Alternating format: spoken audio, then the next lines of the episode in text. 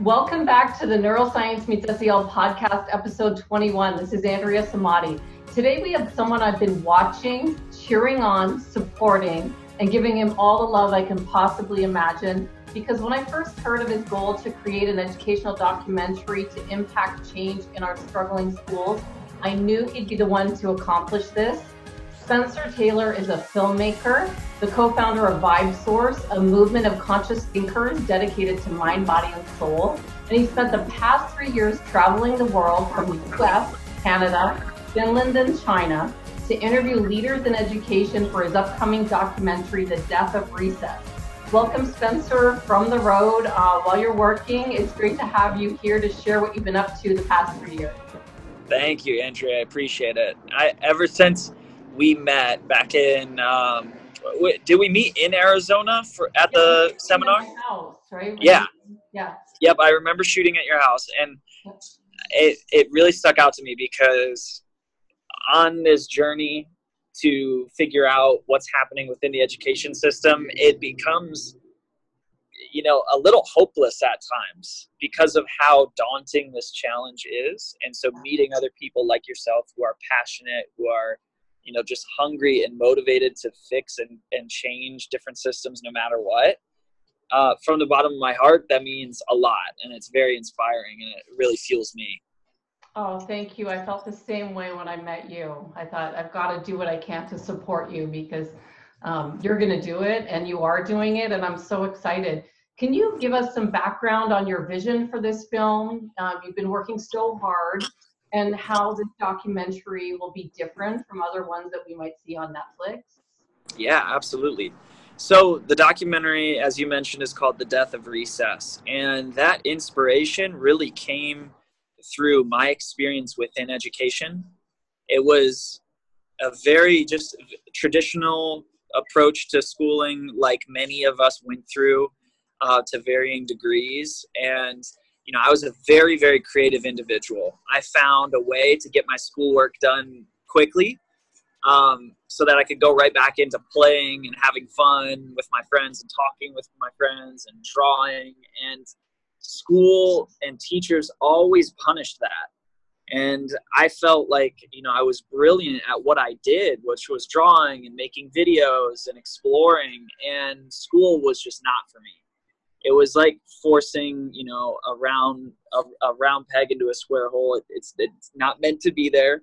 And i felt that way. I felt like i was not meant to be in the education system that we are currently experiencing. So that motivated me to ask why you know why uh, why do we structure our schools in such a way where standards rule how we educate every single kid? Why is it that there's brilliant minds and genius kids at you know an elementary level. And by the time they reach high school and college they're in massive amounts of debt. They're very lost. They don't know what they want to do. And they're working in nine to five and you know they're right back into the system. So it was clear to me that something was broken and that's really where the motivation for the death of recess happened because as soon as i started researching what's going on within education one of the first trends i saw was that you know there were certain schools and i saw in texas and throughout the united states that were actually taking away recess.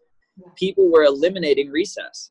And i remember i thought that's so ridiculous because you know after fifth grade at my school we eliminated recess and you know we would only really get to be active you know during a gym class throughout the day. And I remember recess was such a freeing time. It was, it was, it was an incredible time to use our imagination and to explore. And so that really led me down this rabbit hole over the past five years of just trying to get a grasp on what's happening within education and you know why does it move so slow why isn't there a way that we can identify you know some very basic principles that are scientifically proven are backed by you know incredible researchers like carol dweck and there's dozens of other people that i've i've included in the film. Sir ken robinson and you know big picture learning and you know all these different beautiful schools and districts popping up all over the place.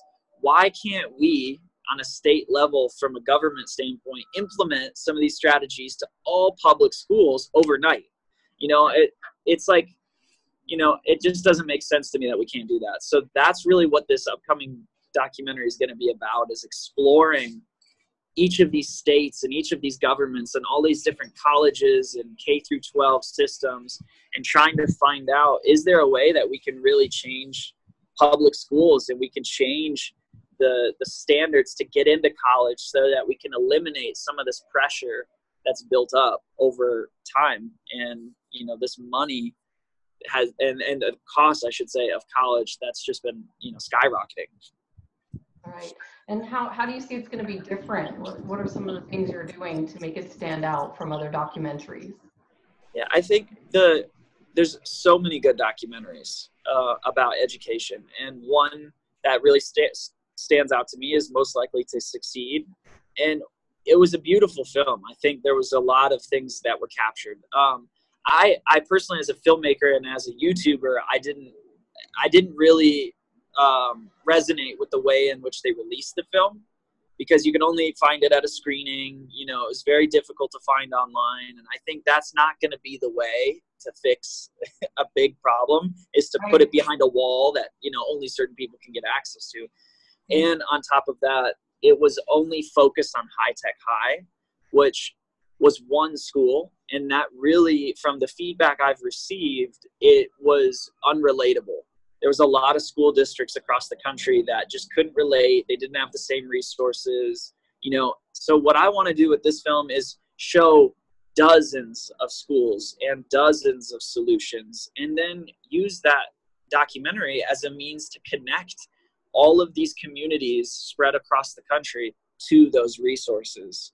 Um, so it's really an awareness piece yep no, well, I think it's amazing. The first person you chose to interview was Carol Dweck. Was she one of your yeah.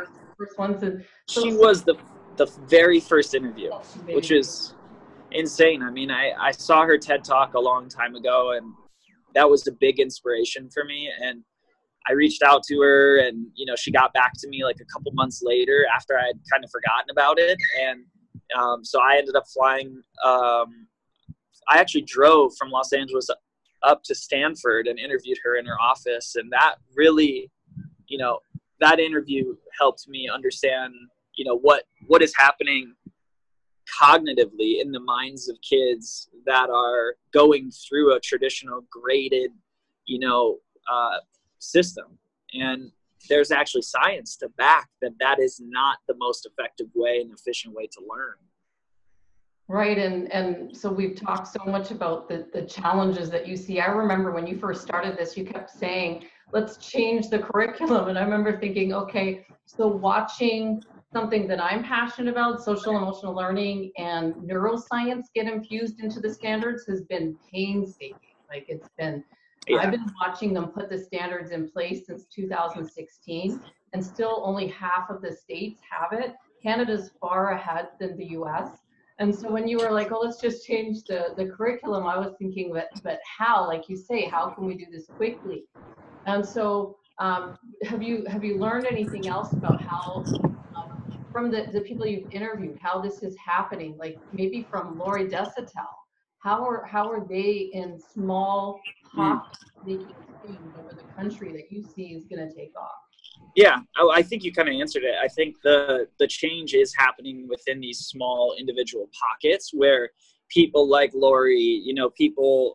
There's so many people, incredible people within education that are doing in, incredible things. You know, they're making big shifts on a local level, on a community based level, and then there's also big picture learning and you know there's other districts like iowa big that are making change on a district level or you know they have like big picture or alt school you know um, altitude learning. It, it's like 40 different districts. So it's really beginning i think the business model is is always what takes the most time. And i think the business model is really actually starting to be proven by people and superintendents and teachers that understand what true real you know experiential based learning is because i think this is this is one of the issues that i've come across is you know i get really excited when I find a, a, very you know progressive or innovative school. But a lot of times the issues,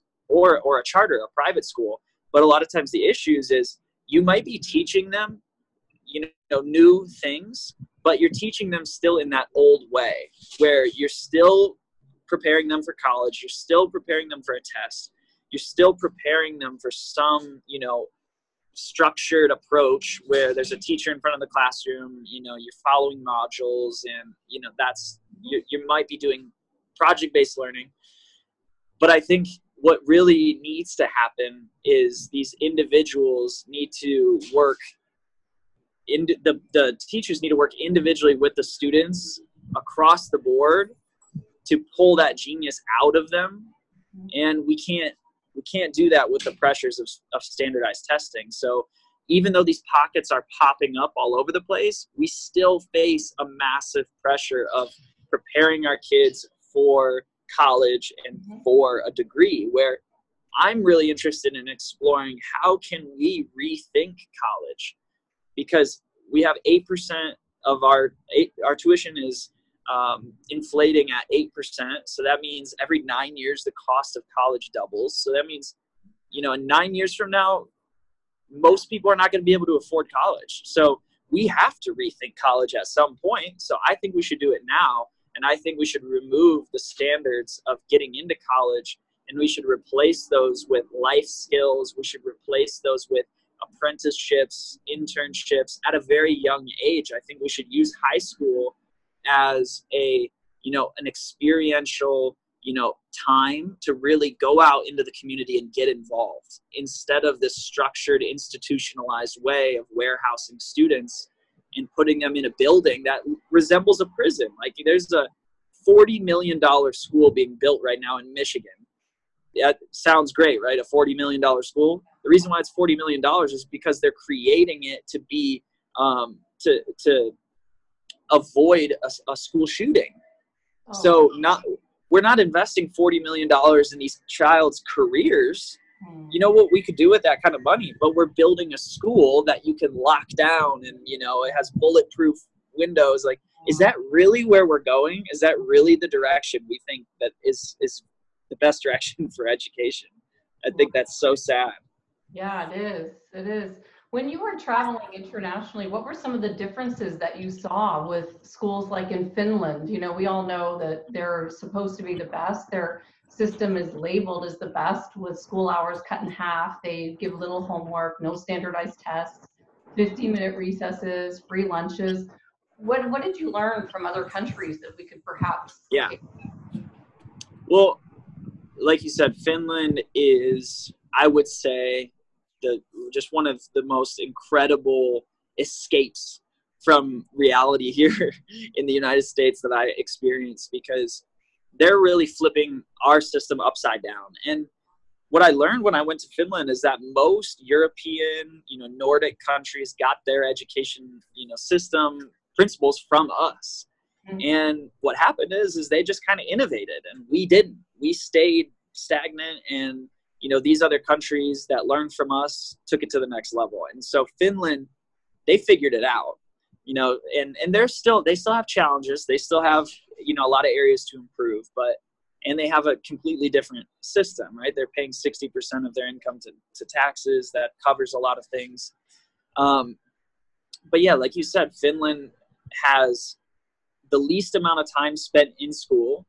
They have no homework um, the grading system is really is completely different, and um, obviously the pressures to get into college are are are almost non-existent compared to what they are here in the United States. So they're the number one education system in the world in terms of you know the metrics that we use to to to gain that statistic. And you can see why you know they don't they value health within their young people as well. I think that's one of the biggest highlights every single school across Finland has a vegan or vegetarian food option.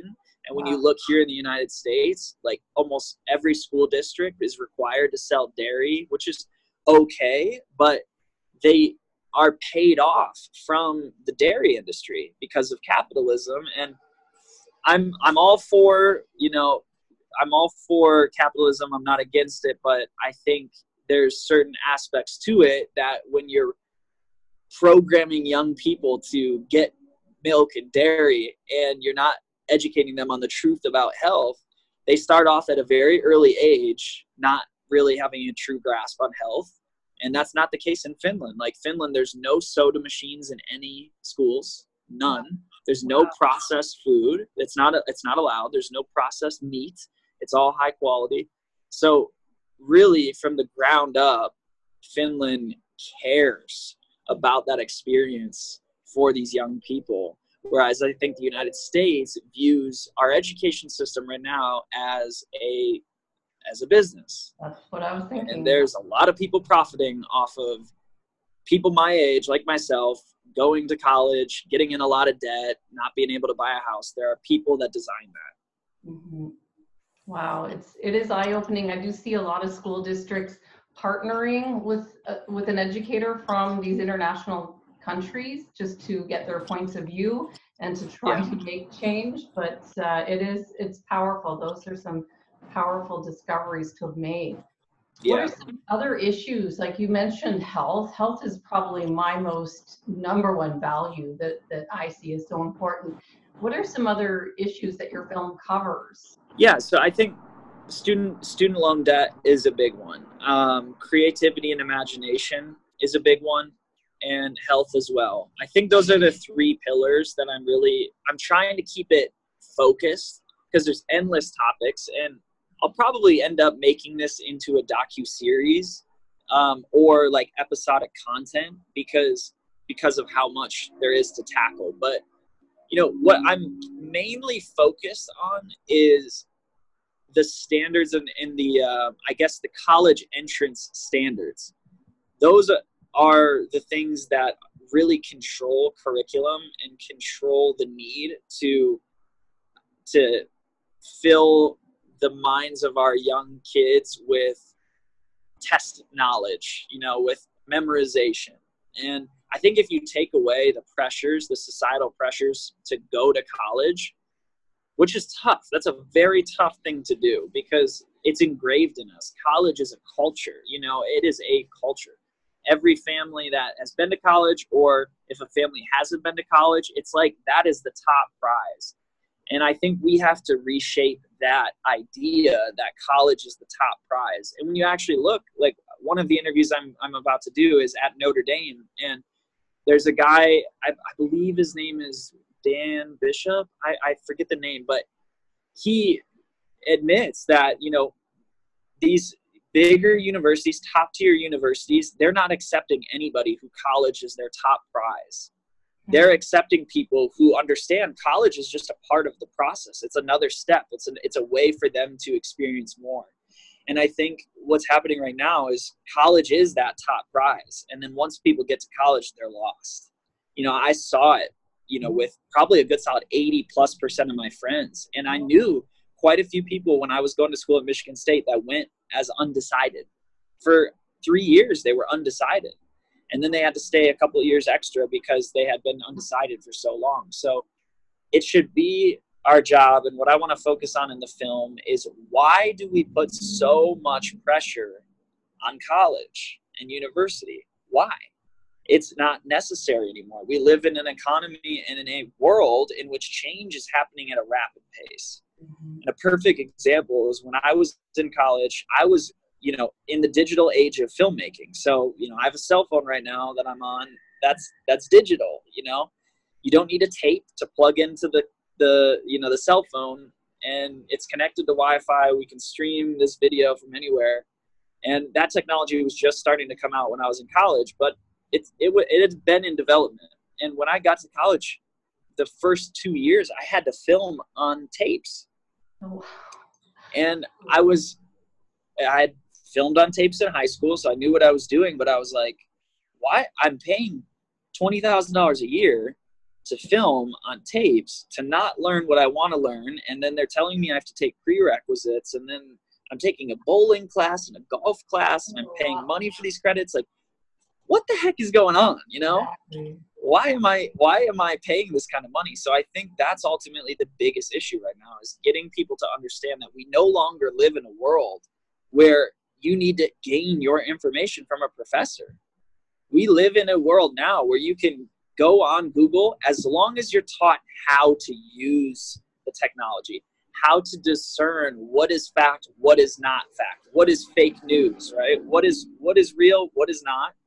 If you're equipped with how to gather information, you're on a you have unlimited resources at your potential to at your in your hand to do whatever it is you want.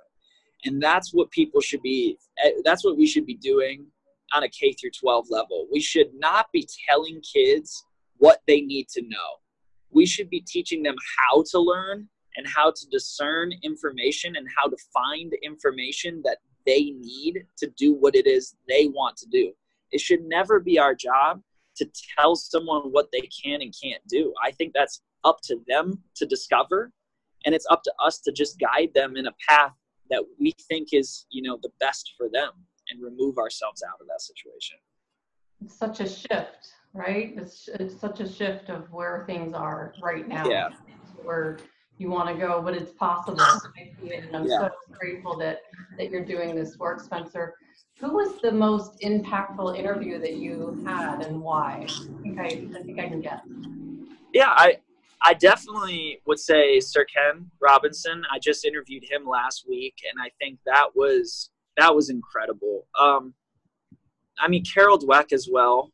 I think she she was a, you know just to understand the science behind this is so powerful because when you have science to back these ideas that we're talking about, I think that's how we can make some serious change. You know, if you just have an idea that's not proven, it's not that powerful. But someone like Carol, she has hooked up, you know, scanners to to children's brains while they're experiencing problems and going through different systems and we already have the data to prove a lot of these things.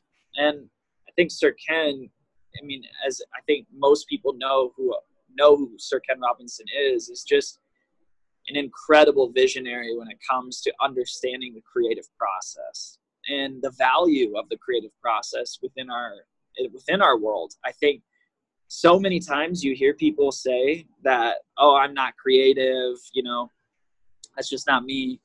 But I think that's BS. I think all of us are creative. I think all of us are just born geniuses. Mm-hmm. and it just you know the only difference is how we use it. You know if you are having a family you're creative. You know if you're you know if you're working at, at a uh, a desk you're creative. You're creative with how you structure your day. You're creative when you cook. You're creative when you read you know and how you do these things. So each one of us operates a, a little bit differently and i think his interview really revealed to me that standards are and strict standards are not going to be the way that our education system thrives. It's going to it's going to limit the potential of generation by generation for for a long time. Absolutely, Spencer. This is brilliant talking to you to get to this point. Watching you from the beginning of this. What's your vision from here? Where where are you going with it, and how can we support you with where you're going? Yeah, thank you for asking. Um, my my vision for the documentary is to really drive massive awareness, and I think I've always had the vision that we can change something overnight. You know, and I don't know specifically what that is, but I think there are so many dated practices happening in our country, and we need to lay the hammer and say no more. We need to say, okay, these things are not acceptable anymore. And it can't really come from a federal level, but I think it can come from an individual state level. I think all of our state governments can rally together and we can say, okay, here's the research. These are the these are the line items of things that we know work. So let's implement that. You know, let's figure out how to implement that. And I don't see that kind of conversation happening. I don't see a very clear beacon of light that is everybody's taking action on. I see a lot of individual pockets happening all over the place, which is beautiful, right? Like people like yourself are taking it upon uh, taking it upon yourselves to to make that change. And although I know it seems dark at times, it seems like nothing's happening. It will. It happens, and and I'm seeing it for you. You're making steps, and you're. It's been years and years, but you're making progress, and I think if we can all rally together to support a greater cause, then that allows all of us to lift up very quickly the people who really care about education. So my vision to answer your question is to have an event at Washington D.C. And I want to do it next year. Next August is my goal. It's like a crazy goal. I have no idea how that's going to happen, but I want to do a, um, a kind of like a march on Washington, but make it more of an event. You know, have some really big musicians play, have some really big speakers, and bring awareness to equal education. And I, because I think that's what I've discovered. You know, all of these solutions and all of these challenges we face really come down to are we giving an equal education to every boy and girl on in this country. And right now i don't think we are. I think we're falling way short. I think we're encouraging more and more schools and private schools and charter schools which are great. It gives people choice. I think it's a stepping stone but we are forgetting about the public schools in Detroit, you know, in inner cities, and and we're forgetting that if you don't educate and give each of these kids an equal education, we are going to have massive, massive gaps in wealth and poverty, and we're going to have a lot of diseases, a lot of a lot of ignorance, and we're going to have a lot of hatred, and that's what we're seeing right now. We're seeing the epitome of that. We're seeing so much hate and I think it all can be solved by giving people an equal education. Well, brilliant, Spencer. Thank you so much for taking the time out of your day. I know you're on the road. Yeah, of course. Thank you. This is a very important work for both of us. And I know how busy you are. I appreciate your time and everything you're doing. And uh, we will support you along the way. We'll connect you to everybody that needs to hear about this film because definitely that's all I do is I spread the word on what's um, important and relevant in education. So yeah. support you and thank you for everything. Yeah, thank you. Yeah, if there's any anybody who's listening or anybody you want to connect um, this tour with, um, feel free to email me. I can I can send you my email. You could send it out to people. Um, it's Spencer at vibesource.com and yeah i'm looking for schools i'm looking for individuals who are you know have a compelling story maybe you have a lot of student loan debt or some you know somebody who just was treated very poorly through their education experience. I want to tell those stories because we can't let those stories go to waste. You know we have all gone through some serious struggles to some degree and we've gone through those for a reason. And I think that reason is to tell those stories so that we can be a beacon of light for future generations. Absolutely. I'll put all of this in the video, the YouTube, and we'll blast it out. So far, we're in over 20 countries, so you'll, you'll definitely get some, some feedback here. But thank you, Spencer. I, I wish you luck of course. Thank you, Andrea. Thank you. If you're enjoying the Neuroscience Meets Social and Emotional Learning podcast, please don't forget to subscribe so you'll stay up to date with our new episode. While you're there, please feel free to give us a review or a five star rating as it helps others find us. For more information on our programs, books, and tools for schools and the workplace, visit us at www.achieveit360.com.